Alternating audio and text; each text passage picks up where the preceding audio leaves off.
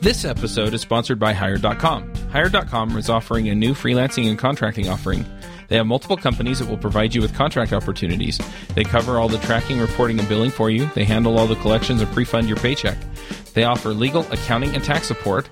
And they'll give you $1,000 when you've been on a contract for 90 days. But with this link, they'll double it to $2,000 instead. Go sign up at hired.com slash freelancer show. If you're someone who runs your own service based business, then spending less time on pesky admin tasks means having more time to focus on your client's work, which is why you need to give FreshBooks a try. FreshBooks is the invoicing solution that makes it incredibly simple to create and send invoices, track your time, and manage your expenses. It allows you to quickly see and track the status of your invoices, expenses, and projects, and allows you to keep track of your expense receipts in FreshBooks. For your free 30-day trial, go to freshbooks.com slash freelancers and enter the Freelancer Show in the How Did You Hear About Us section when signing up. This episode is sponsored by Nerd.us. Do you wish that somebody else would handle all of those operation details when it comes to hosting your client's web applications? Nerd.us is a Ruby on Rails managed hosting designed to make your life easy. They migrate everything for you, and new signups or referrals come with a $100 discount or referral fee. To sign up, go to freelancershow.com slash nerd. That's freelancershow.com slash N-I-R-D and enter freelancer into the contact form for a discount. This week's episode of the Freelancer Show is brought to you by Earth Class Mail. Earth Class Mail moves your stale mail into the cloud, giving you instant access 24-7 and integrates with the tools and services you use every day. It's crazy that we've moved everything we do for the business over to the digital world, but still need to pick up, sort, and manage physical mail. With Earth Class Mail, you can get all of your mail scanned and accessible online 24 7. You can search your mail, send invoices over to your accounting software, sync important documents into cloud storage, deposit checks, and really just make running your business a whole lot easier. You also get real professional address to share publicly with customers, business partners, and investors. And you'll never need to worry about someone showing up at your door if you run your business from home. Visit freelancershow.com slash mail and you'll get your first month of service free when you sign up. That's freelancershow.com slash mail. Hey, everybody, and welcome to episode 201 of the Freelancer Show. This week on our panel, we have Reuven Lerner, Hi, everyone. Jonathan Stark, Hello. Philip Morgan. Hey, hey. I'm Charles Max Wood from devchat.tv. Got a few conferences coming up. You can check them out at allremoteconfs.com. Uh, we also have a special guest this week, and that is Brennan Dunn. Hey, thank you, Chuck. You haven't been on the show for a while. Do you want to remind people who you are? Yeah, so I think the last time that I was here, I was the founder of Planscope, and I also had a little blog and a few courses on freelancing and consulting. But since then, I've actually sold Planscope, so I'm officially out of the oh, software. Oh, wow. Yeah. Oh, yeah. You didn't? Yeah, I sold it about a month and a half ago. And Apparently, I don't follow your Twitter account as closely as I should. Right? yeah. Well, I mean, it was one of those things. I, if you follow Nathan Barry's story, we kind of both, you know, he went down the software route, I went down the training route. We both kind of started doing stuff at the same time, and yeah, so we, there was this kind of divergence. But no, I, I just I realized I couldn't run a SaaS while doing everything else. You know, about a year and a half ago, I moved everything off of the Planscope blog and all these various single page domains and put it all under doubleyourfreelancing.com. So that's, uh, that's my main website now. It's kind of a blog slash podcast slash number of courses. And, uh, yeah, that's what I'm working on. That's, And a conference. I can, I can now officially say conference too. Yeah, forgot about that. I thought you were going to tell me how much better my life would be if I was hanging on every word that comes across your Twitter account. no. I try not to be that arrogant. Yeah, so what we brought you on today uh, to talk about is road mapping, which interestingly enough, you just sold Planscope. So Yes. Yes. I, I'm curious just to start off the conversation. You know, I, I think people have a general idea of what road mapping is. But one question that came to mind when I was thinking about it was, what is the difference between road mapping and estimating? Okay. So the difference is road mapping in a nutshell is a standalone product that you sell prior to a full blown consulting engagement, fixed priced, generally fixed scope. And it's more or less a top consulting gig that does have a deliverable, but it is, you know, it's not an estimate in the, in the sense that it's not really, it's not like getting a roof estimate or something. It's, it's Right. actually consultative. You're there to learn about a raw problem and come up with the best plan of action to get to a solution. That makes sense. So you're talking about road mapping as an actual product, not as, oh, how do I figure out how long this is going to take? That's right. Yeah, I mean that happens in it, but it, it or it should, but no, it, it's a, it's an actual product, and there's a lot of reasons why it is, which I guess we'll talk about. I can now hear all the objections, right?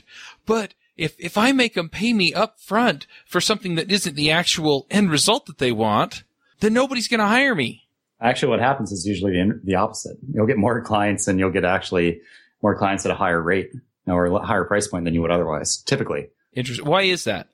Okay. Mind if I give you a quick why I started road mapping in my own agency about five-ish years ago? Yeah. So, okay. So I had a full-time business development person and we were getting a lot of leads. And I think at the time we were nine-ish employees or so. And the problem was my business development guy was non-technical. So he was kind of like a qualifier. After we realized somebody wasn't wanting a $500 YouTube clone, go up the chain to me. And then we do kind of scoping and we'd spend a good amount of time, you know, scoping out the project, which just meant, you know, a lot of a lot of our clients were non-technical. So they didn't really, they didn't have any experience building what we did, which is custom software. So we would sit down with them and kind of talk high level about their project and figure out what they need to get done. And we'd, we'd listen to any kind of, you know, usually they'd have somebody in their head about what it should look like, how it should function and such, but we would then come in and give them maybe contrary advice. And then we would do the usual proposal writing thing. And oftentimes what I'd end up doing is pulling somebody, one of my team members off a billable project to spend a few hours, you know, building out a, uh, an estimate. And, you know, it was getting to the point where we were doing this so often that, you know, we were spending upwards 15ish, 20 hours sometimes a week on time that could be billed for that we weren't getting paid for.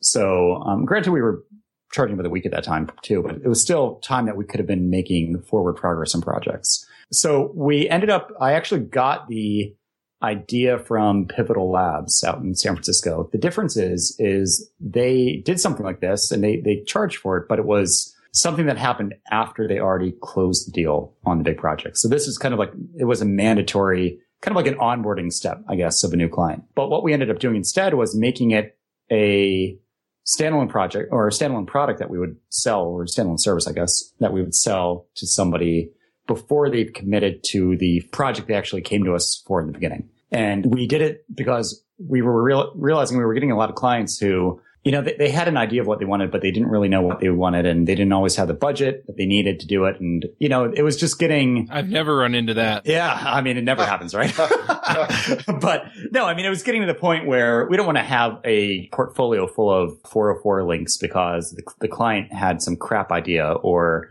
ended up running out of money, money midway through or whatever else. And a lot of the time, I mean, if we don't have like we're incentivized to close the deal when we're doing an estimate. So oftentimes that might lead to kind of very, what's the word I'm looking for? Optimistic. Optimistic. Yes, that's a good way of putting it.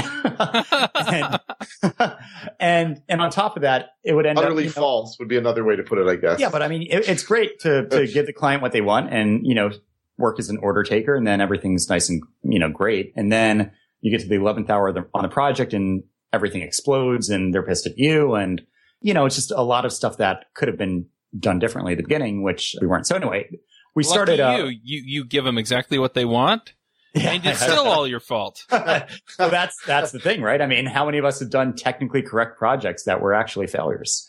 Yeah. So anyway, we started mandating this, and at first we were kind of like, ah, no one's going to pay for this. So we would do things like charge for it, but then turn it into a credit that if they hire us afterward, it you know they can use the money they spent toward their new project. Because we wanted a way to just kind of really qualify people, I guess is a good way of putting it, and really make sure that this is a sound idea that can be completed and built and, you know, and so on. So we went down that path and then, you know, eventually we got to the point where we didn't offer credits anymore. It became a really a standalone product in its own right. And lo and behold, we got more conversions from leads and it also allowed us really, that's around when our pricing started to skyrocket. And it's because a lot of the resistance to pricing has to do with perceived risk. And if you can offer something kind of lower risk upfront, like a, you know, one day session, and that's not a lot of money compared to the full project, it helps assuage a lot of that risk. So I guess the the trick is though is that it seems like if people are paying just for the onboarding or just for the the road mapping, I, I guess the concern is that you're going to, you know, some people are going to say, well, I'm not paying for that. And so I, I guess what you're saying is is that you're going to get a higher quality uh, set of clients out of it because the ones that do opt in for it are going to be the ones that are going to pay more and be more responsive, and you can make them feel better about the project. Well, there's there's also an educational component to it. I mean, if you treat it as a paid estimate, you're going to get resistance. But if you treat it as something that is, I mean, every if you go to any of these enterprise consulting firms, they all do some sort of equivalent of this, usually with very very very big price tags and probably a longer. You know, they'll have like you look at a lot of these big design firms, they'll have a discovery phase, which is you know phase one, and then they'll get into design and then development or something like that. And all we're doing here with road mapping is we're kind of extracting out that discovery phase and front loading it as a standalone, independently valuable product in its own right. Yeah. I mean, w- what you're really doing is the, the kind of the, the pitch, I guess, the, the one sentence pitch would be, you know, if you want to get, and we all know this, if you want to get to, if you're in LA and you want to get to New York, you're not just going to drive east. Like that would be, you're going to waste a lot of fuel. You're probably going to get hit a lot of like, you know, you're going to make mistakes. And what road mapping does, and it's not, some people think of it as kind of like getting into like waterfall development or something like that. But it's really just a way to have an idea of where you're going, making sure that what you end up doing can actually yield a return on investment for the client. I, I, do, you know, I present it as that. I, I tell the clients, my clients, I don't want to accept a project if I don't know that I can actually make it worthwhile for them. So this is one way that we can really get on the same wavelength. Because, I mean, let's face it, we've all consulted for a while, you know, all of us here. And, you know, I've, I've been in situations where when we're estimating something, the client says, yeah, we want users to be able to join groups. And we're like, okay, yeah, that's a join record between users and groups. We'll do that. And then we get into the project and they're like, yeah, well, we want it like LinkedIn where you can have moderation queues and you have like a group leader who sees this page where it's all the requests and they can individually communicate with each request and blah, blah. You know, I mean, they're, they're wanting a Lamborghini. You've quoted a Camry, which, you know, that can be very problematic, right? So it's really just a way to protect the client and, and really help them figure out, you know, if what is the goal we're looking to get toward? What is the problem we're here to solve? How can we consult with you to come up with the best path to get there, the shortest, most economic, least risk path of getting there? And, um, yeah, I mean, that, that's, I guess that's it in a nutshell. So, Brennan, you're saying that basically someone would come to your agency and they would say, we want to do, I don't know, you know, a social network for people who love bananas. I don't know. Sure. Yes. How much, yeah. And they'll say, we've already gotten estimates from a few other agencies and we'd like you to be in on this also and get an estimate from you. Yeah. And you would say to them, listen, we, we can't just give you an estimate because, you know, we don't know. And, and we have this thing we do road mapping and then we'll be able to not only give you a really good estimate, but even if we don't work on this, you'll have this product that someone else can use. It's portable, and, and correct? Yeah. And you're saying that basically enough clients bought this literally that it was, it turned out to be a worthwhile business venture. Oh, significantly. I mean, this was, this was something where when we explained why we did it, I mean, I mean, it's, it's like with anything. A lot of people are like, how can you justify charging clients weekly instead of hourly? And it's like, well, if you explain to them what the benefit for them is, it, it's different. I mean, if, if it's all about, if it's all you focused, it's, you know, you're not going to have a, a lot of luck. But, you know, the benefit for them is that you don't want to, you don't want to put them in the position where they're going into something blind that has a high risk of failure. Cause let's face it, new projects all have a very high risk of failure typically. And what my job is, is to, as, you know, in, in terms of having this relationship with a client, my job is to protect them. That could be protecting them from the wrong scope. So that's what we're here to do is we're trying to figure out exactly what are we going to build? Why are we building it? How is this path forward is the best way to get to the end goal? And um, what are the risks that we have? I mean, you know, the, the more you you, you need to explain it as, you know, as a consultant. And I think a lot of people are kind of nervous about this because we're generally technical and we're not comfortable talking business or a lot of us aren't. So, you know, there's a lot of, there's some pushback, but you know, when you explain it to a business owner, they're typically, in my experience at least, and the experience of a lot of people I've talked to, they're pretty on board with it once you explain why you do it. And those who push back and say, and say basically, what you want me to pay for an estimate? My impression is you would say, well, those are probably people you wouldn't want to have as clients anyway, or who wouldn't go with you anyway. Well, I'm not charging them for me to tell them how long it'll take. I mean, what I'm doing is I'm helping them actually design the overall project, right? I mean, I'm, I'm there to help them see exactly what needs to get done, why does it need to get done, how is this the best way to get it done. it's more than just saying, okay, I'm an order taker. I'm going to tell you how long it's going to take for you to do each thing that you're requesting. Mm-hmm. So let me troll you for a minute, like waterfall development.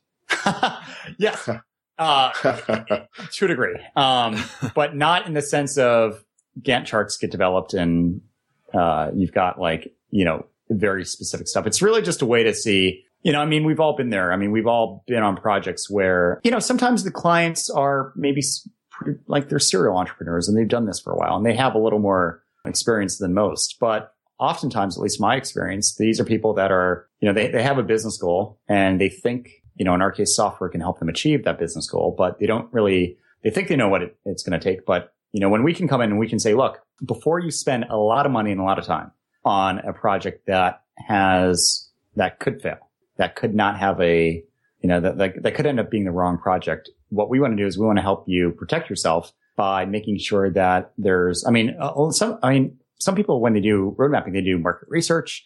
They do um, a lot of different things. I mean, there's no real one one formula for this. It's really just a way to really understand what's the business goal and how how confident are we of reaching it. And if we're not confident going into this, how can we be significantly more confident going out of it? So you said I don't remember what what you said didn't go into it. How long it takes? To, you know, you don't put that in there. So what do you put in there? I mean, what what goes into it? Do you give technology recommendations? Do you, you know, uh, we've talked about other proposals where you put like the risks in it and things like that. I mean, well, what what are you looking at here? So my okay, so the the formula that I use when I've done it is I, you know, we kick off a meeting and we talk purely about the business goals. So let's talk about okay, who say we're building the cat or not the cat, the banana social network, right? So let's this talk sounds about. really familiar, doesn't it, Jonathan? Banana book. Not banana book, but talking about the, the business goals. Yes, absolutely.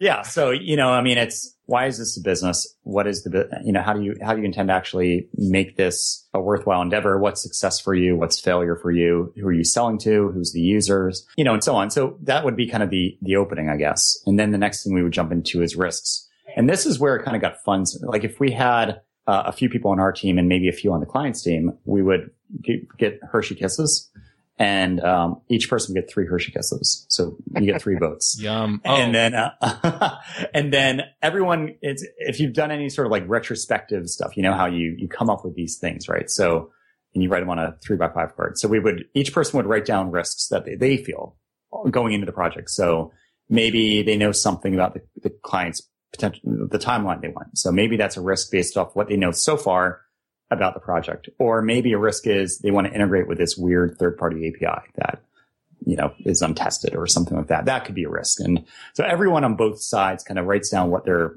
nervous about, you know, in terms of both technical and business kind of success.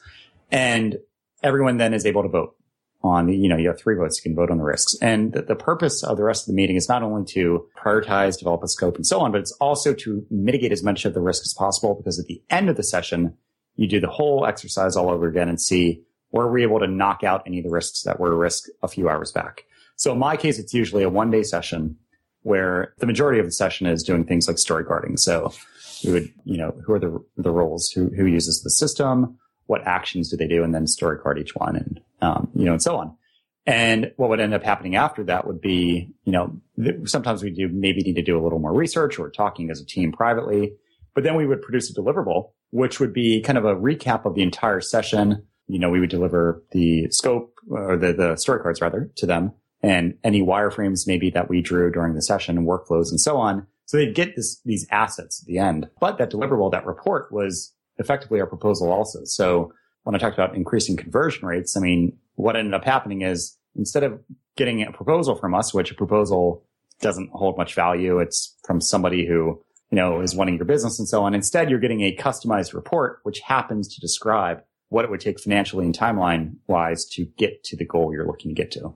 I also think it's very interesting because I know you've talked about this past and we've talked about it also that reducing risk is such an important part of setting the, the client's mindset, right? Like it's not just, oh yeah, I can do this development, but I can do this and it's going, and, and you don't have to worry as much as you would worry with someone else. We are actually going to get this done. And so I think it's very clever that you explicitly call that out during your road mapping session. You say, let's talk about the risks. And they then sort of feel not just, oh, these guys really want to reduce my risk. They want my business to succeed, but you're also practically then trying to attack the most problematic, the most sort of bothersome issues that they have explicitly stated themselves. And I'm sure you then, knowing your writing, you then point to this explicitly. We will do X so as to mitigate risk Y. Per, uh, yeah. I mean, that's when the deliverable report itself, which is again, in a way, the proposal. We recycle all that. Any sort of financials that we maybe model during the session, which usually the benefit is this session is done under non-disclosure. So they're a paying client at this point. They've signed our NDA. They're going to talk. They're, they should be. They should be able to talk you money because we tell them up front that we don't want their business unless we know there's a clear path to financial ROI. So they're more, especially now that, you know, they're a client at this point. They can talk that kind of detail with us. And then we, we use that, we leverage that in the report in our proposal. One other thing that I really like though is that, I mean, you're not just talking about the risks as far as like, you know, the business's viability, but also just risks inherent in the project. And if you can be explicit about those and talk about the way you solve them, you can actually give them a more appropriate and accurate estimate. So it doesn't just re- reduce the risk on them, but it reduces the risk on you and it gives you better information to make those decisions overall. Yeah, and it might end up you doing so, like, if, let's say they want to integrate with something strange. Um, you might end up deciding early on, maybe it's not worthwhile for us to even attempt that. Maybe, right. maybe there's something else we can do V1. I mean, we've, I've been in a road mapping engagement before where had we not done this, had we just been order takers, we would have built this. Um, it was like a way to match musicians with venues. So like if you want to play at a coffee shop and you're a guitar person or something, that's what it would do. And out of the gate, the, the client wanted social features and all these different like, you know, community type things. And it was in that road mapping that we were, we really got to the root of it. And I mean, we spent enough time. We did the due diligence on the idea and we said, you know what? Like you don't have a community yet. Let's shelve all that for later we were able to trim his costs significantly and he ended up getting a better thing than he thought going into it. Hmm. It's pretty common for people, client, you know, prospects to come to developers with a self-diagnosis where they're like, I want you to do this and this and this. And if you never mind a roadmap, if you just say, well, hold the phone, you know, I, cause I, like Brennan, I will not engage with someone who has not convinced me that they're going to make money off the engagement. Then you'll say like, well, wait a second. Why do you, why do you want to do that? Why do you want to do it like this? You know, they already have this like, you know, they're not an expert at software development. They're already coming to you with like, we want you to build this and this and this, which is probably based on, you know, a couple of days of Googling that they did. Mm-hmm. and so, so I push back like crazy on those phone calls. I'm like, you know, they'll send the email, you know, we heard you're an expert at this. We want you to build this thing for us. And then I'm like, sweet, here's some questions. Let's jump on a phone call and we'll hash through it. And so I almost do like a mini, it, it's not a roadmap, but it's like a, it's a mini kind of, a similar kind of thing where I just, the whole time I just push back and be like, well, why do you want to do that? Like, why do you want to do that? Why do you want to do that? And, and then eventually you drill down to, and you find out what the real goals are behind these self, these things that they've prescribed, mm-hmm. this medicine they've prescribed for themselves. And you realize that, oh, you know what? There's probably a much easier way to do this with like an off the shelf WordPress plugin or blah, blah, blah. So Brennan, you're touching on like a million things that I think are super interesting. You could have, we could have like an entire show on each one. But for Reuven, maybe for people listening, it might be, it might help to distinguish between a roadmap and an estimate and a proposal if I describe what I'm about to describe, which is that I, since I don't do, when I, I don't do software development anymore anyway, but when I did do it and I used to do this, then I would give people fixed bids. So I was the one taking all the financial risk. Mm-hmm. So the way it would play out, and I only describe this because I think it might help explain how to sell it. The way it would play out is people would say, um, you know, we'd have this conversation. I'd say, I'd ask a million, I, you know, I'd ask a million times, why do you want to do this? Finally, they would convince me that it was a good idea to do it. I'd spend a day, you know, half a day or a day putting together a proposal. I'd send it to them. And if they said, this sounds great, but these prices are way too high, and again, these are fixed bids. This is not an estimate of how many hours it might take. This is like, you know, it's going to be uh, $50,000 for this option, $85,000 for this option, and $100,000 for this option. If they're like, these prices are way too high, then I'd say, all right, well, let's do a road mapping session. It'll only be 5,000 to $10,000. And if we do that and we basically really drill into the reasons behind all of these things, a little bit more detail of what you're trying to achieve, what you're visualizing in your head and what your users actually want, then that's going to decrease my risk and I'll be able to do a, a, revise the proposal and be much more specific and the prices can be a lot lower because I don't have to add the cushion to protect myself against the risk, which perhaps makes more sense when you think of it that way.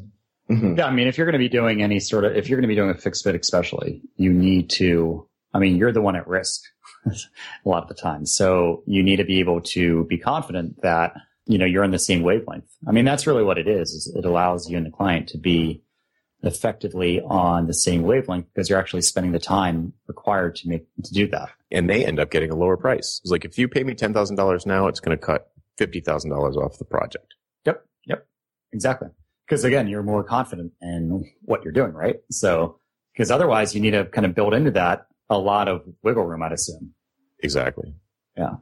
Brennan, what are what are the common objections from clients when let, let's assume someone is intrigued by this idea, but maybe they're not great at selling it. What kind of objections can they prepare themselves for from clients? I mean, the big one is if somebody's shopping around and they're talking with a lot of, let's say you're a web developer and they're talking to others like you. If you're the only one doing this, it could be either a good thing or a bad thing, but sometimes it could be potentially a bad thing because they're like, well, you know, everyone else is willing to do kind of what you're saying for free. So what's happening there is it's devaluation, I think, of exactly what you're offering. I mean, mm. it hmm. needs to be seen as like what I, I don't look at it as a, I mean, in my mind, it's a requirement or it should be a requirement. It's, you know, step one is to do this. Step two is to do the engagement. And the reason we do step one first is this and this. And I mean, we've all seen clients who have gone for like, let's say the cheapest bidder and they get burned and then they come back and they have half the budget at that point and, you know, and so on.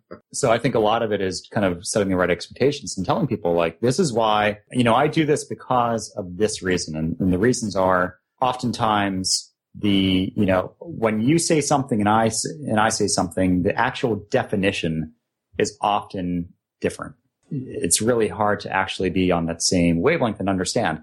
The other big thing, and, and I think the biggest thing is when you actually spend the time to figure out what the business problem is and what the solution is, you know, where, where they need to get to.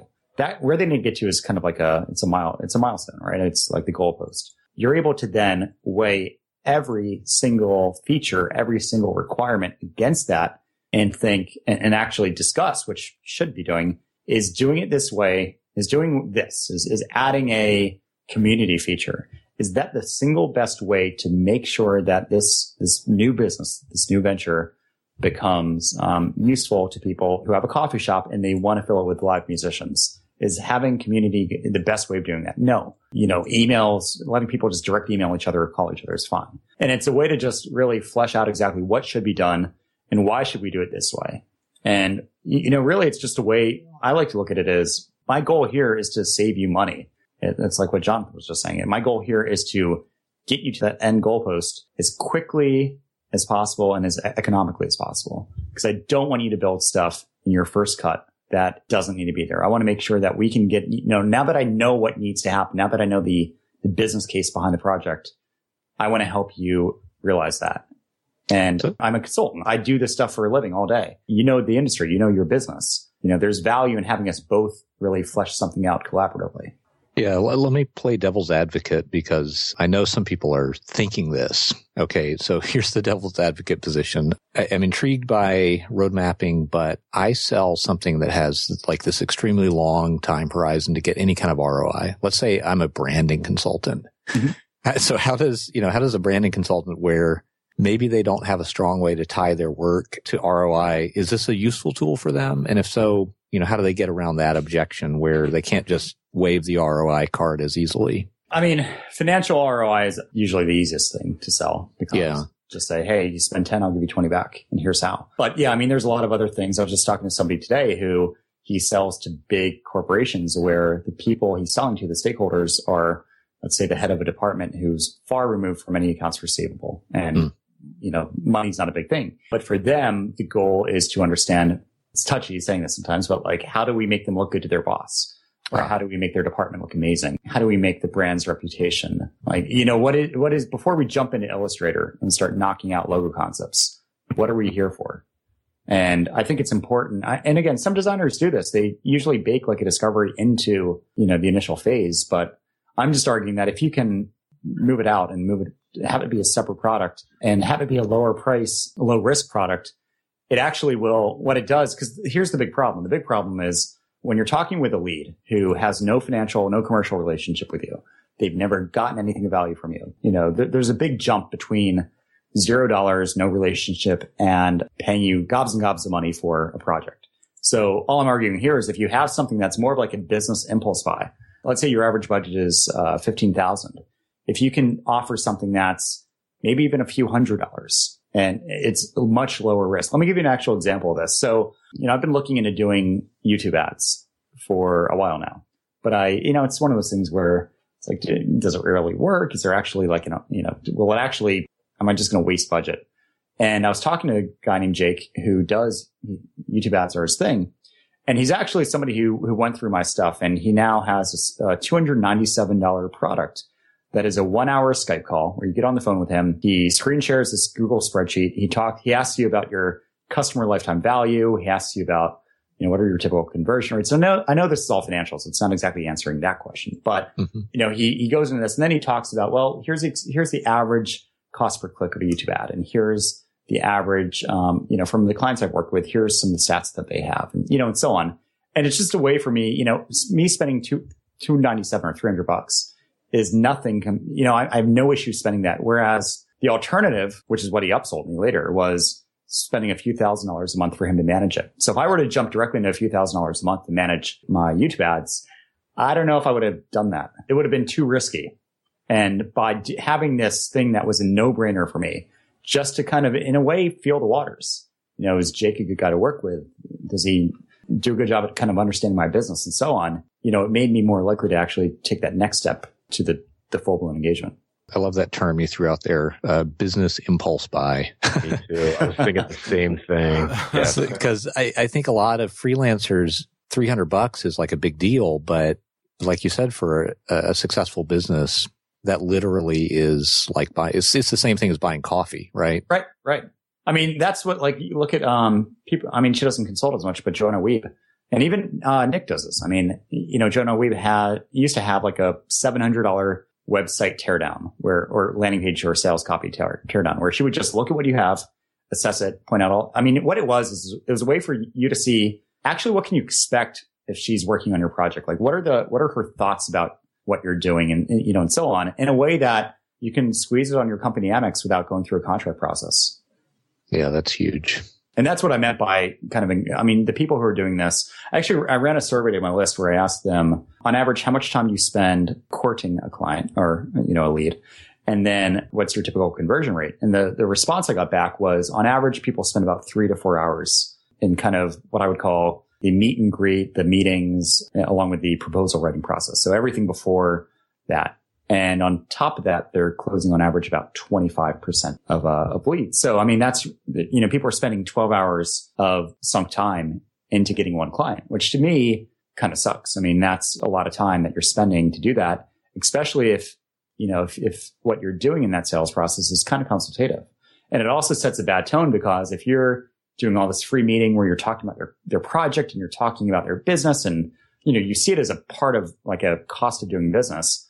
And when they sign the, con- you sign your contract and you're now working for them and then you dare to start charging them for meetings, uh, another benefit of having either weekly or fixed billing is you get to avoid this. But let's say you're billing hourly and you have a meeting as a line item. Well, you know, they're used to getting your consultative time for free. So it's one way to kind of stop that early on. And like I was saying, I mean, to me, it's such a low risk thing for a potential business if you do it right. I mean, a lot of my budgets for my agency were quarter million to half million dollars. So we would charge five grand, which was nothing compared to what they would be spending. But, you know, I've seen people do everything from, you know, lowest I've seen is $200 for about an hour, which is still usually more than the hourly rate of the people who are doing this, the effective hourly rate. But you're able to then, you know, spend some time and, and actually do what often happens before in a way where people, the, the lead actually takes it a lot more seriously when they're paying for it too. And the value, like I think I mentioned earlier, the value of a proposal, the value of that time beforehand is relatively low. But when you're, when you paid for that deliverable, that is your proposal. You don't treat it like you would a proposal. There's so many things that are coming into play. Like there's so many things that we talk about on the show and elsewhere that are all come into play here that makes it, I think probably makes it sound a little bit confusing from the outside because if you're someone who is attracting, you know, who's not differentiated, you're just sort of this undifferentiated generalist who does web development, full stack web developer, front end, back end, Rails, JavaScript, WordPress, I'll do anything. It's, it's probable that you're attracting clients who are not great and who are not going to be amenable to this entire concept. Mhm. And that you're up against probably a, you know, a half dozen other people that they're also looking at. So it's, a, I feel like it's almost a little bit difficult to talk about this without talking about, you know, like Philip's stuff with positioning yourself as an authority on a particular thing and, and the concept of this thing I'm always hammering on, which is like ridding the world of hourly billing and stepping up and saying, look, this is how much it costs for this outcome. And I can imagine the screams and the, the wailing cry of the audience listening. Uh, it's, uh, I don't know. Yeah. Well, I mean, I think the Holy Trinity is have all three. Like, you know, not Yeah. I mean, you almost have to talk about all three, right? Yeah, right. But I mean, I, as a counterpoint, I have seen people who are generalists pull this off, and I have seen people who do bill for their time pull, pull this off. So you know, it's not, and I don't mean pulling it off like eking by. I mean, they're they're very successful. For instance, one of my people I partnered with on this road mapping thing I did recently, the course, he runs a development agency where they bill by the week, and he's done a million and a half last year alone in just road mapping. But he does, I mean, his is different. So what he does is he charges fifteen to thirty thousand and he's helping people who are kind of either bootstrapped or friends and family. And they want to raise money and they want to build out a prototype. They want to have a clear plan of action. They want to i mean he helped with the pitch deck the market research and everything. So it's kind of like their product in a way is to help them be more successful at raising institutional money and then obviously when they do raise the money they come back and hire the team too so we actually had to acquire uh, an agency in uruguay just to handle all the uh, influx of work he's getting Yeah, I mean, I feel like in a way, I, since I don't do development anymore, I feel like everything I do is road mapping. It's like the same kind of thing where I, but it's on an ongoing basis. Like I'm constantly road mapping for my Yeah. clients. yeah but like, i mean here's what we want to do with this, with our outsourced development firm. And I'm like, okay, let's make sure before we, you know, put together a, you know, an RFP to send to them, you know, to get a statement of work. I kind of do a roadmap with them, but then I never do the implementation. It's like they just hand it off to the, the company and I get paid like more than the people doing the, the actual development. and that's, So I- that's I find that fascinating, Jonathan, because like I was under the impression that like road mapping was perfect for development projects, but you're saying no, it can be good for strategic projects also. You come in and you say, okay, this project is worth, and it's, in some ways it's even easier to talk about ROI there because Top Gun at a company is not going to have a new business project without having some sort of built-in ROI or, or ROI calculated. So they know they want to do this project. They know they want to make money from it. And now you're Yeah, going to come in and, and you're going to help them do it. Oh no, okay. No, it's, I, I'm total, I'm an insurance policy. Mm-hmm. One hundred percent. I decrease risk. That's it. And it's weird because it's tough to quantify, you know, over a podcast with a bunch of people. But if you were sitting in a meeting and you saw the looks of relief on people's faces when, you know, they say, Oh, we're thinking about doing this. And I'll, I'd say something like, you know, they're like, we're really stuck. This happened to me the other day. I went into a sort of a brainstorming meeting with a client and they were like, the version of IE that they had built an application for that was deployed to all of their very high paying clients was sunset and they have this ActiveX control that's no longer going to run. And, you know, we're going to have to rewrite our entire infrastructure to do this in a different way, blah, blah, you know, on, and on and on. Like they're, they're like, they've been wrestling with, and I was like, well, why don't you, wait a second, like, let me understand. Okay. This is the parts and pieces. Okay. Couldn't you just do this thing? And like their eyes all popped open. They're like, oh my God. you know, like, It's funny you Like, mentioned that. I've actually seen a road mapping. I've heard of a guy who did a road mapping engagement, and the like the recommendation was to sign up for Wufoo. Yeah, exactly. Oh, wow. yeah, I do that all the time. yeah, right. That's It's like here's the, here's this off the shelf thing that you don't know about because you don't study, you don't like pay attention to this stuff because you're doing your job all day. But you've got this guy who's a free agent, me, floating around the internet, mostly doing mobile stuff, but you know, like looking at what's current at mobile, looking at and sort of like me judging which frameworks are the most uh, robust or the ones that are most flexible and like and so I'm like constantly just studying the market on the development side, the tools side, and you know, really the ecosystem and all that. But I just keep myself smart about that stuff. And then they have a situation that overlaps with that in a business way. And I can almost immediately off the top of my head just comment on it and save them, you know, five figures to six figures. And, you know, and I've built up trust and there's other things behind it. But I, you know, it's kind of like my whole job is like road mapping on steroids on a monthly basis. Yeah. So I have to ask. I mean, So somebody pays, let's say, even five hundred dollars, right, for road mapping. You know, if I could see people paying up to like you know two thousand or five thousand dollars, and your recommendation is wah wah. There's already something out there. It's Wufoo. I mean, does, does that Well, feel think- anticlimactic, think if you, right? Think if you're the buyer. I mean, let's say you were just about to spend like a bunch of cash that you earmarked for developing something custom, and you find out that there's a. Again, it's all about knowing what the goal is. I mean, no one cares about. I mean, we like to pretend that our clients care about code and design. They don't. They they care about the results. They care about what they what they need done. And you know, I mean, that's yeah, but you're, you're consultative there. I mean, that's what yeah, you're doing. yeah, but it's them. it's five hundred or a couple thousand dollars, basically, for them to tell you about something that was essentially a Google search away if you would search for the right thing. But they oh, didn't. Oh, but that's But they that's the- didn't, that's and thing, they- though. and they get to walk into their boss's office and say, "I just saved us fifty thousand dollars" or something so like that. So, do you frame it like that? You could I save would. yourself fifty thousand dollars by using Wufoo instead of saying sure. Wufoo. Yeah, I've, I've done that with AWS. You know, company was planning on buying a, uh, like investing, you know, I think it was $3 million with IBM to buy servers for Wow. their data center. And I was like, you guys, this is going to be 500 bucks a month on AWS maximum. I mean, I'm, I'm talking about a lot of my clients are the type who get their technical knowledge from airport billboards. So gotcha. you know, I mean, it's yeah. I mean, we, so we- to me, it seems obvious, but to them, it isn't. right, right, exactly. right. yeah. And besides, if you do a Google search and it comes up, do you instantaneously trust the results? That's true too. I always click the sponsored results because those are the best. That's a great, I mean, you're joking, of course, but I mean, I literally never click on a sponsored result. I just assume it's not as good as the organic ones. well, here's the amazing thing: how many people who are searching don't even know the difference? And So that's true. Yeah. that's, yeah, That's probably a shockingly large number, which is keeping Google in business. right, exactly. Yeah. the number of times that I've gone to clients and I've pointed to something which was painfully ridiculously obvious to me and was not even a blip on their radar is huge. But that's the whole point, right? Like you're coming in as an expert and in some ways having those sorts of insights, it doesn't mean they're dumb. It just, I mean, not at all. It just means they don't know this domain and it demonstrates your expertise and demonstrates why they want to work with you because you're coming up with this like, oh, I've done this 10 times in the last month. That's great for everyone. It's great for you, uh, and it's great for them. He said that like it was no big deal.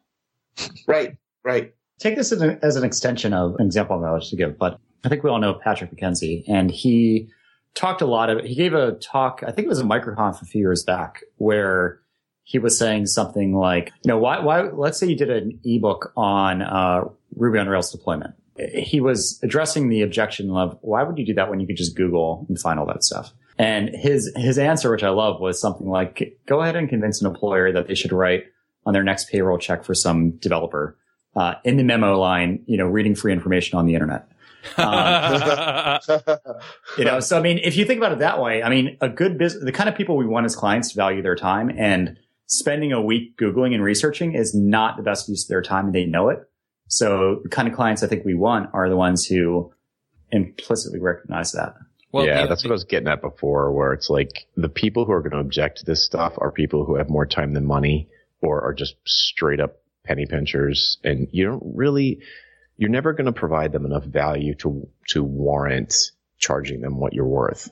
Well, I also think that it makes a lot of sense when you're thinking about it from the standpoint of I have to go to my boss and tell them that I read a blog article by some guy I don't know versus I, I went and I spent 50 bucks on this ebook and then I figured out that the author's available and he can actually come and help us. So we're going to bring in an expert that literally wrote the book on it. You know, it's, it's a much easier sell and it makes a whole lot more sense when, you know, when you go to the boss and instead of saying, I'm going to try a bunch of stuff, versus I'm going to have an expert come show me how to do it. Yeah, and a lot of, I mean, a lot of consultants have, I mean, that's why they want to get into products, not just as a revenue source, but also as a way to effectively have that impulse buy, right? Like, I mean, what is, you know, if you buy a Pete Keen's book on uh, Rails and Stripe, and then you end up hiring him to do your Stripe integration, I mean, that book was basically a, a very, very, very turnkey, very abstract, generalized road mapping engagement. Granted, you had to actually apply the contents of the book to your unique situation, but it's that having that thing beforehand. You know, I think somebody called it once the step ladder of trust. I mean, you see that a lot on kind of on uh, people who have product portfolios. You know, they have the two figure, then the three figure, then the four figure plus uh, products. Um, usually the people don't jump directly into four figure plus. You know, one thing I wanted to circle back on a little more is pricing. A couple questions like is is road mapping viable as a I mean, clearly it is in some cases viable as a standalone revenue generator, but how should it be priced? Do you think of it as a loss leader, et cetera? Like, uh, what are your thoughts on pricing? I mean, I wouldn't, I wouldn't make it so it you're losing money compared to the equivalent time you're going to be spending on a on the engagement. I mean, but I wouldn't also use it as a way to make money, like a, a, as a huge way to make a lot of cash. Like in mm-hmm. my mind, it's a way to financially qualify. So, you know, in the case of the, like, I don't even know, like the, the guy who I spent 300 on for that one hour Skype call. I don't even know if I did pay him for, let's say 2000 a month, how many, how many hours is going to go into that. I don't care, honestly. But, you know, I, I think you want to make it so it's not too inexpensive, but it's not enough that they actually need to consciously think, do I want to give up? You know, do I want to spend this much on it? So I, I've usually advised, I mean, I've seen anywhere between, you know, maybe 5% of the overall expected budget. I mean, it, it, a lot depends on what you're doing, honestly. If you're going to be spending a whole day in a meeting room, I mean, you should be charging a few thousand for that. But if it's a one hour, two hour thing, maybe a few hundred or maybe even up to a thousand. So to, to, clarify, the specific kind of road mapping you're talking about is a situation where it's a precursor to some kind of development project. Correct. In this case, um, I think really advanced level stuff, like Jonathan was saying, is where you can actually make it your end of the line, or at least one of your end of the lines. But I think for the majority of people, it should be used as a tool to increase lead conversion rate and also increase the uh, the the effective uh, price of your projects because when you can do this and you can mitigate a lot of the risk and you can show them. I mean, we all like selling, selling to existing clients because a lot of the crap that goes into selling somebody new doesn't happen. So, you know, in, a way, what you're doing is you're able to sell to somebody who's already paid you. And I mean, you, you want to give somebody a ROI on the, on the road mapping so that they naturally think, well, you know, if I got a ton of value after spending, you know, a few hundred or a few thousand dollars with him or her, I'm naturally like, you know, it, it, just becomes an obvious next step to, you know, go with them for that next. And one thing, one anecdote I want to mention too is, you know, one of my, uh, objection overcoming things is, uh, well, I do two things usually. I say, if you don't think it's val, if you don't think it's worth it, I will give you a money back guarantee. Now, I didn't do that with my agency, but now that I'm doing shorter, like one, two hour road mappings, I don't really care as much if I potentially lose that because it's the ultimate object, objection killer to be able to say that. And the second thing is it's portable. And I think we mentioned this before, meaning the product you get from this, the plan of action is not something only I can do. However, data has shown both myself and from, you know, quite a few hundred other people I've surveyed about this. They usually don't go looking because it would be too risky for them to start again with somebody who doesn't have the context you have now, even if they might save a few bucks. That's been my so, experience. They never, I say that I, literally use the exact same word. Like, oh, we'll do a design phase where we're going to create wireframes. We're going to do style guides. We're going to make sure we understand what the goals are. Be 5,000 bucks. At the end of that, you can take it and, you know, no hard feelings. You, I, I recommend that you shop around and try and get a better price. If you think you can get it, they never do. Right. Brett, I'm, I'm curious. I mean, it, it sounds like, I mean, you described earlier that it was a whole process coming to how you do, did do these, uh, roadmaps.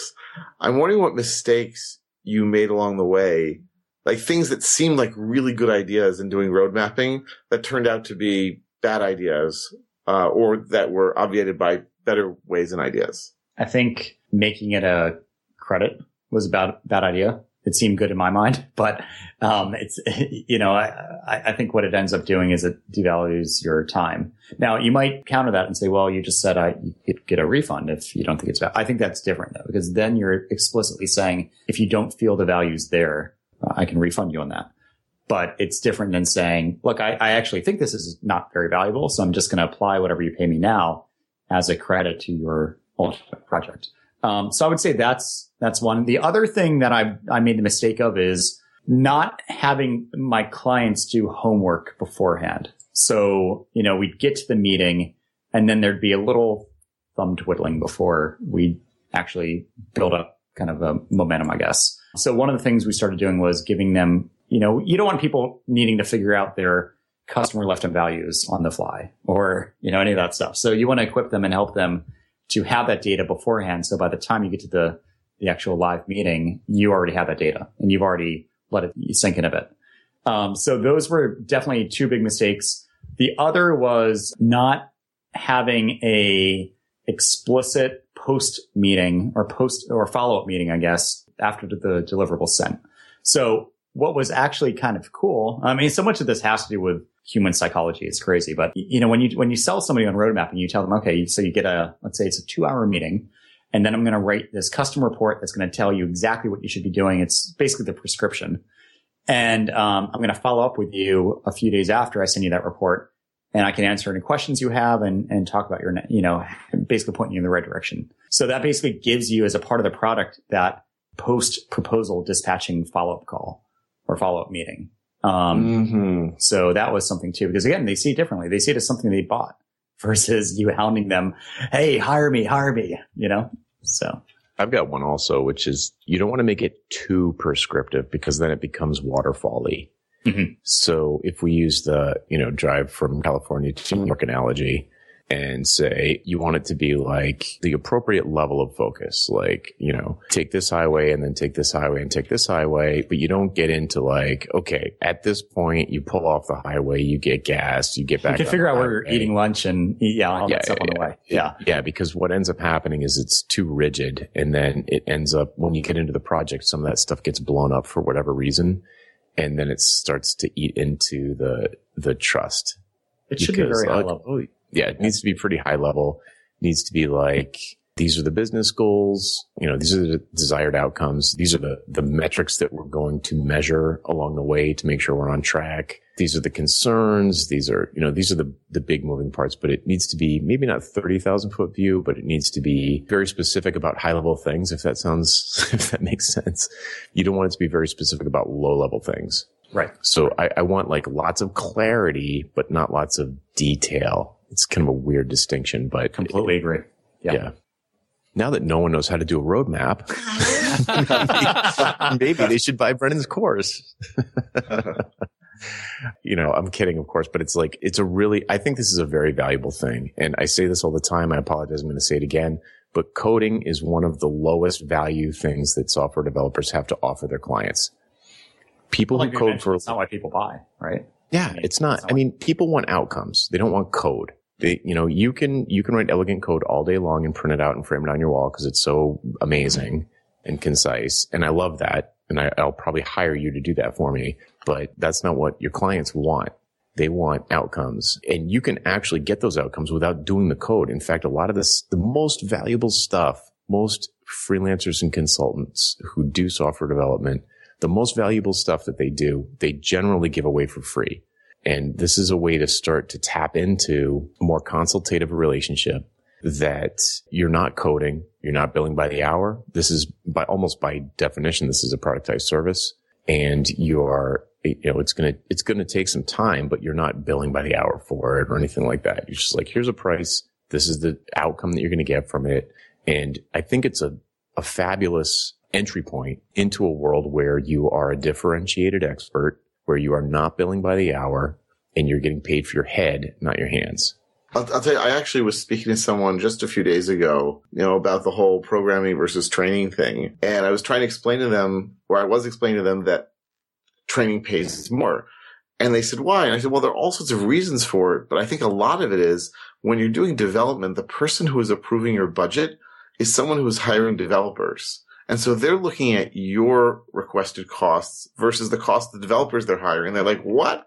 I am not going to hire a developer for that much. But if you're talking about doing more strategic stuff or more business stuff or training or whatever, you're talking to someone who has a completely different set of goals and a completely different set of budget. And they're not interested in how much the developer costs, right? They're, they're interested in, can I get my things done? I, I reluctantly over the years come to agree with Jonathan because really years ago I was like, what? These software companies, they're making software. Clearly my programming is the most important thing they can be doing. And even if at the end of the day they need software, they need other stuff at least as much or more. And the combination of the business skills and the technical skills are where it's going to get to. And I found, just to bring this back to our actual topic, that in some of these initial meetings or even a little bit of the road mapping that I've done, because I haven't done that much of it, this is a chance to sort of shine and show them that you understand that connection and that it's worth paying you to come in and do more. I concur. All right. Well, we've been uh, talking for about an hour, and that was after our 15 to 20 minute warm up we were talking about other stuff. That just shows that we all enjoy talking to you, Brennan. Let's go ahead and get to picks. Jonathan, do you want to get us to picks? Absolutely. Well, let's get this over with. I have a road mapping project that you can that you can sign up for if you like at expensiveproblem.com slash roadmap. I'll leave that at that. A tool that I've used recently, thanks to Philip, Philip's recommendation is something called Dropshare. So folks might be familiar with Cloud App, which is something that has been a daily part of my workflow for a year or two at least. Uh, they seem to be going in a direction that I do not appreciate. And I was looking for an alternative and Philip recommended Dropshare, which I like at least twice as much as Cloud App. It, it's totally configurable, which I love. Allows me to share my files or upload my files directly to S3, shorten the links using Bitly, et cetera, et cetera. So if you know what Cloud App is and uh, you're looking for an alternative, then Dropshare is, I give it a huge thumbs up. And last pick is TV show pick. I guess you can call it that. It's a web series. Uh, but Louis C.K., who is, in my opinion, a modern genius, has a show called Horace and Pete, which you can buy off of his website at louisck.net. And it is, I mean, eh, hyperbole is a, is a problem with me, but I think it's probably the best TV show I've ever seen. And it is just totally mind blowing. And it's unlike anything I've ever watched before. So if you are into Louis C.K. and you are not, you don't have a problem with lots of swearing, that sort of thing, then uh, you should check out Horace and Pete and you will be blown away that makes my day. I quit using Cloud App quite a while ago because it was doing dumb crap. So mm-hmm. yeah, they're going in the wrong direction. Philip, what are your picks? I've been using Dropshare now for I don't know three four months, and it has not let me down. So I just want to echo what Jonathan was saying. It really hits a lot of the right notes for what that kind of tool is, I think, supposed to do. And Jonathan, I don't think mentioned this, but it unhitches you from needing to pay whatever per month that Cloud App charges. We're oh, really right. Yeah, it's not a monthly fee. Dumping yeah. on Cloud App here, but yeah, it's you, it's a pay once thing, and then you use whatever storage you have. So I, I find that a, a more attractive pricing model for my own purposes. So seconded, I wanted to do a pop culture pick. Uh, if you're into sci-fi, I recently binge watched the entire of uh, first season of a show called The Expanse. I'm pretty critical about sci-fi. It's like my genre for, for TV and there's not been a lot that's come out in the last two years or so that's been satisfying, but this show was uh, intellectually and emotionally satisfying in a lot of ways. Really kind of intriguing premise and enough of a sort of bridge from present time to an imaginable sort of realistic future that involves space exploration that it was, I just thought it was great. Really, really good stuff. And then my second pick is a new landing page builder I've been experimenting with called, uh, what's it called? It's by Thrive, uh, Themes. Thrive Themes? But it is, they have some name for it. Anyway, if you, if you Google for Thrive Themes landing page builder, it runs locally in, in WordPress. So on the theme of ditching subscription software, it's, uh, unlike something like Leadpages that, that entails a monthly subscription. It's a pay once product and, you know, re up at the end of the year to continue getting support. And, um, if you can get used to the interface, which has a small learning curve, I found it really pretty well done. And I've tried a lot of landing page builders and not a lot of them make the cut for me. So this is one I can recommend. And that will be it for my picks this week. So I want to double down on one of yours too. Uh, the Thrive Themes, uh, landing page builder. I actually, I had to put up a landing page recently and I already had a subscription, but I hadn't actually used it yet. So I, I just threw it up in like an hour and a half, two hours and it did everything I wanted to, including integrating with Drip, no problem. So just that's nice. That. Yeah, nice. Reuven, what are your picks? Uh, so I got two picks for this week. One of them is uh, I think uh, many listeners know that I've been getting into data science more and more for teaching it and just also learning it. And I'm discovering it's a world of fascinating stuff. And someone recommended that I look at machinelearningmastery.com. Uh, it's this guy named Jason Brownlee from uh, Australia who publishes these short but really nicely written, yeah, very sort of tightly written ebooks on machine learning in both Python and in R. And he just keeps churning out more books on them, how the algorithms work, how to use them, be practical, be theoretical. And uh, he has a very nice style. And um, if you're like me, trying to learn as much as you can about this, more and more. Definitely worth looking at machinelearningmastery.com where he has many free things as well. And my second pick is um, a while ago on the podcast, I picked a book called The Terrible Two, which was just super, super fun. I, I read it to my then, I guess, eight and a half, nine year old. And well, there's a new book out of the series called The Terrible Two Get Worse, which is just as funny, very good for parents and children as well. So if you have a like middle school aged kid or that reading level, or you just enjoy reading to them, or you'll sneak it out at night, very funny, lots of good making fun of kids and parents alike, and uh, lots of fun for all involved. All right, I've got a couple of picks. First off, the last about week and a half, I was at a couple of conferences. The first one was the Build Conference, which is Microsoft's developer conference. It was really cool, a lot of fun stuff there. You know, I got to meet a whole bunch of Microsoft folks and I got to see my friends on the Angular core team and stuff like that. Uh, was a lot of fun. So I'm going to pick that. Interesting enough, I never really thought I'd be going to a Microsoft conference and it was surprisingly fun.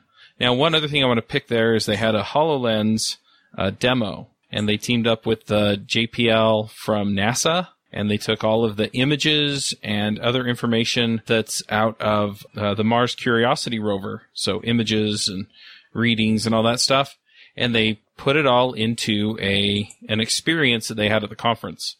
And so you actually got to walk, uh, first off, you saw Mars and you saw like the satellites orbiting and, you know, it drew lines where the orbits run and showed you the rotational velocity and they pointed out features on the planet's surface and stuff like that.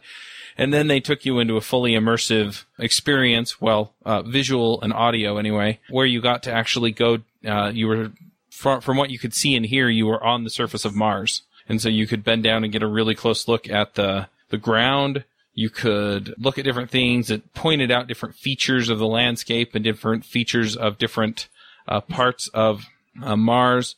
And then it showed you the Curiosity rover. Incidentally, the the MC for the experience was uh, none other than Buzz Aldrin, and you could actually walk up and you could you know you could look at his jacket and you know see the stitching on the patch. I mean, it was really cool.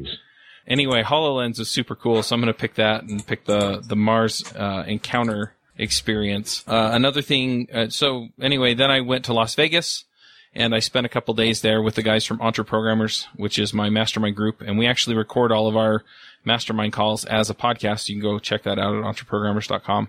And uh, yeah, had a lot of great experiences there. You know, just kind of getting brain share about all all the stuff that they're doing in their businesses and that I'm doing in my business that it's hard to convey over a Google Hangout. So I'm going to pick retreats with other people and then MicroConf. And MicroConf was awesome. I actually saw Brennan there and got to meet up with a whole bunch of other people. And I will tell you that uh, the presentations, in my opinion, are worth the price of admission. But that is hardly the most most important or most worth it part of the conference. It's the parts where you're out in the hallway for the snacks, or you're you know you're at. They have after parties every night, and just being able to connect with people and talk to people and get their feedback on what you're doing and give them feedback on what what they're doing and just lining up all those connections. I think I have so I created three lists for the conference and just to give you an idea, there are about 25 people on the list of people I want to follow up with. Uh, there are about 30 things on the other two lists and those are things I want to check out or things I need to do. And so just came away with a huge list of things that are going to make a huge impact on my business and, and the way that I do things going forward. So, um, yeah, so those, those are my picks. Brennan, what are your picks? So I just did a uh, my my site's on WordPress, and I just did a, a huge redesign, and I've got a few picks actually from that experience. I want to I want to share. One of them is a little plugin called Advanced Custom Fields because what it allows. Yeah, yeah, you know what I'm talking about. okay, okay. I have to I have to interrupt you and just pre- preface this a little bit. So, as part of the Entre Programmers retreat, I wound up hanging out with Derick Bailey, who does WatchMeCode.net. Yeah, yeah, sure. Uh-huh. Uh, and John Sonmez and Josh Earl, who both are partners now on simpleprogrammer.com. Right. And Josh and John convinced Derek to switch over to WordPress for Watch Me Code a year or so ago. And I was talking about, you know, some of the things that I keep having to debug on devchat.tv, which is a custom Rails app. And they lo- they all looked at me and said, "Why aren't you on WordPress?" And so I said, "Well, it didn't do what I wanted it to do."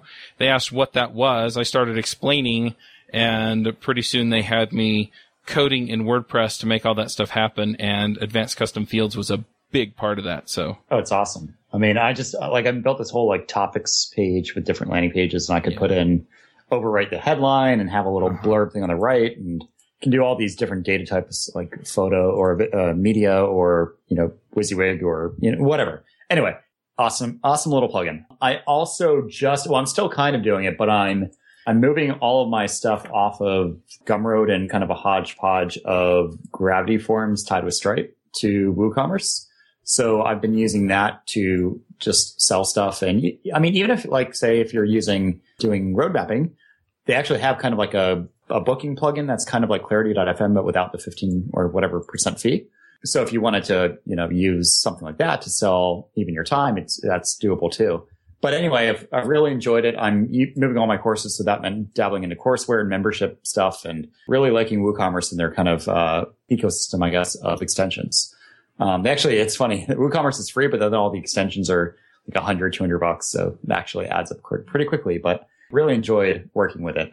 The other things are, I think, I forgot who mentioned it, but somebody mentioned that I, I do, not to toot my own stuff, but I do have a um, just came out with a new course on road mapping that I flew out to LA and met with a friend of mine who, or actually a student of mine and a friend who, uh, he's the one who I mentioned who did like a million and a half last year just in road mapping.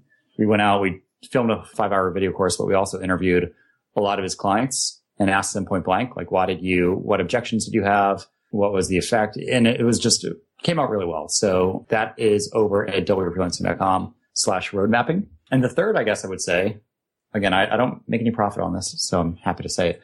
But we do have we've got a conference uh, coming up, which you can see Reuven there in uh, in Stockholm this June, and it's uh, the Double your Freelancing Conference Europe, which actually Jonathan was at.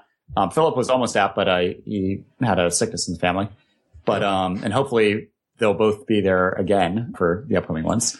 Anyway, yeah, it's a, it's just you know I tried to make it kind of like MicroConf where the talks are all actionable very focused not on like look at me and my story, but instead tactical stuff that you can uh, apply to your business. So we've got the Europe conference in June, and then happy to announce we are confirmed for uh, end of September for the U.S. conference again.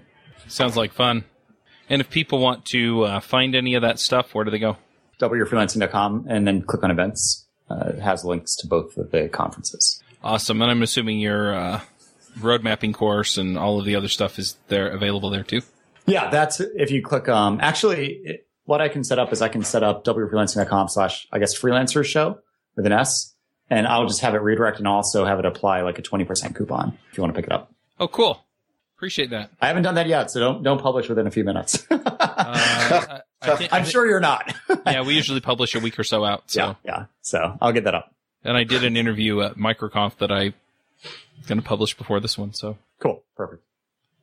All right. Well, I don't think there's anything else. Uh, anything else that you want to bring up before we wrap up? Not on my end. All right. We'll go ahead and wrap this up. We'll catch y'all next week. Hosting and bandwidth provided by the Blue Box Group. Check them out at bluebox.net. Bandwidth for this segment is provided by CacheFly, the world's fastest CDN. Deliver your content fast with CacheFly. Visit C A C H E F L Y dot com to learn more.